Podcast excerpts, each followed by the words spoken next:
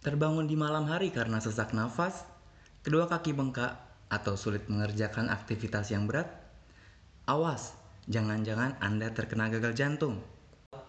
Halo Meditalk, selamat datang di Meditalk episode 2 dengan tema Awas, Tanda dan Gejala Gagal Jantung. Jantung merupakan sebuah organ vital yang memiliki fungsi untuk memompa darah ke seluruh tubuh di mana darah ini mengandung oksigen dan nutrisi yang diperlukan tubuh untuk beraktivitas dan tetap hidup. Gagal jantung terjadi ketika jantung tidak lagi mampu memompa darah ke seluruh tubuh secara efektif. Aliran darah yang kurang baik ini menyebabkan bocornya cairan dari pembuluh darah dan terakumulasi di beberapa bagian tubuh seperti paru-paru, perut, maupun kaki. Penurunan aliran darah ini juga dapat mengakibatkan kerusakan organ lain seperti ginjal, hati, maupun otak. Gagal jantung terjadi akibat kelainan struktur ataupun fungsi jantung dan ditandai dengan sesak nafas atau kelelahan saat beraktivitas, tanda penumpukan cairan di pergelangan kaki maupun paru-paru, dan adanya kelainan struktur maupun fungsi jantung saat dilakukan pemeriksaan dalam kondisi istirahat. Sesak nafas pada gagal jantung dapat terjadi saat beraktivitas berat maupun istirahat tergantung tingkat keparahan. Berdasarkan waktu munculnya gejala, gagal jantung dibagi menjadi gagal jantung akut, gagal jantung kronis, maupun acute on chronic heart failure.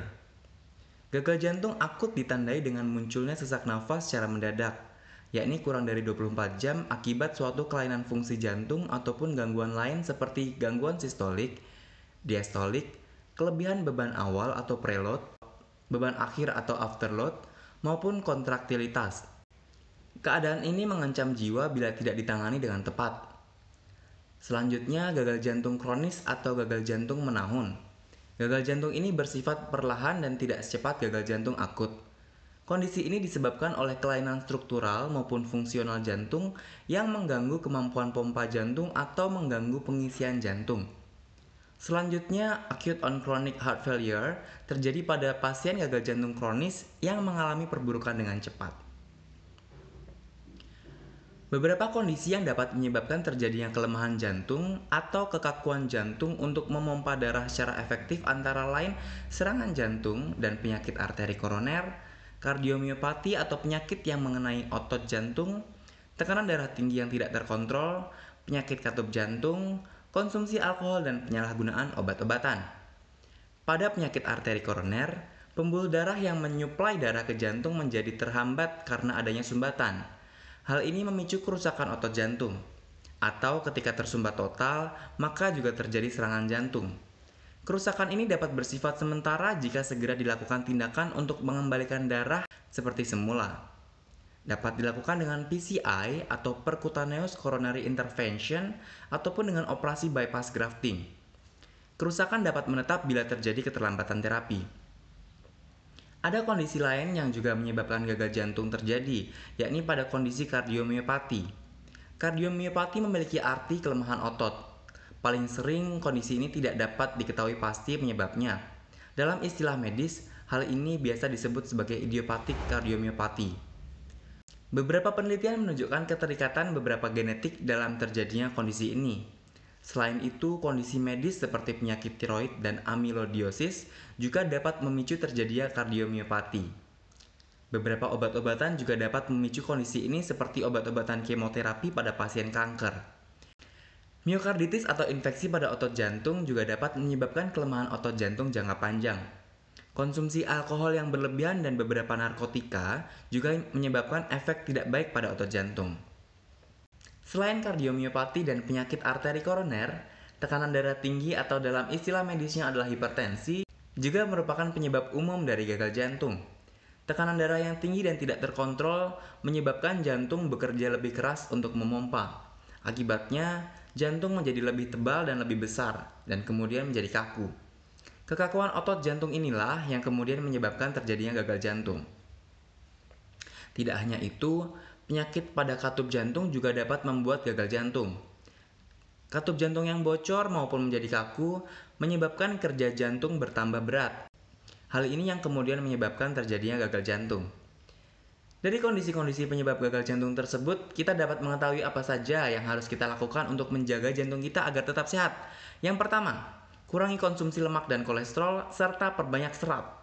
Lemak dan kolesterol banyak tersimpan pada seafood, seperti cumi, kepiting, udang, lalu kemudian kulit, kuning telur, dan produk yang mengandung susu sapi.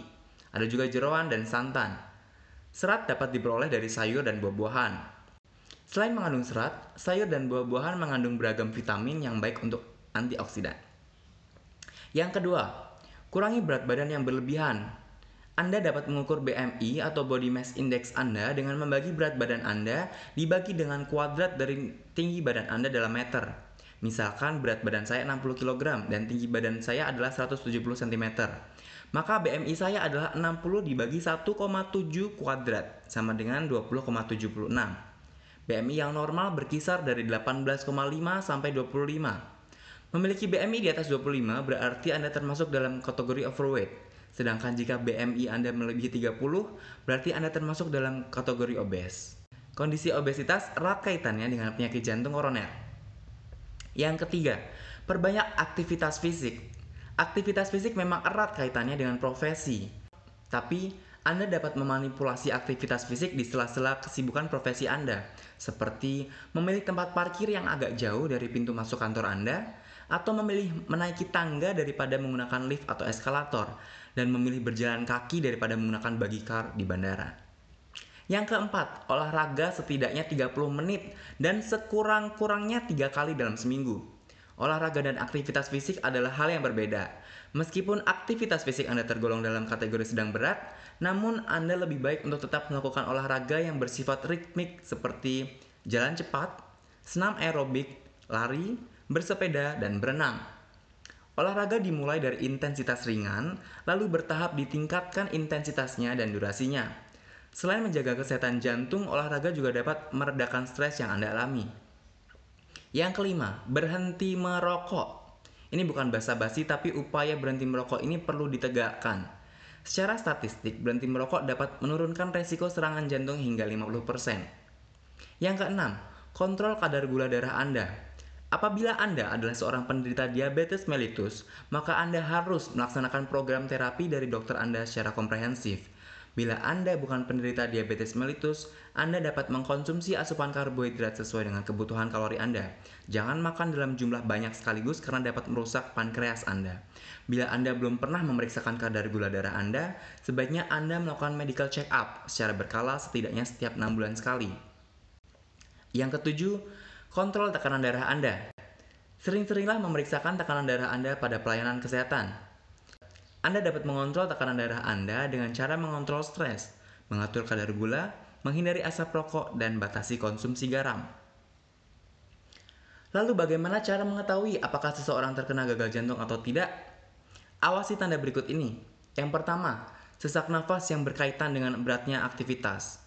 Pada tahap yang lebih ringan, sesak nafas terjadi ketika seseorang penderita gagal jantung melakukan aktivitas yang sangat berat dan membaik ketika beristirahat.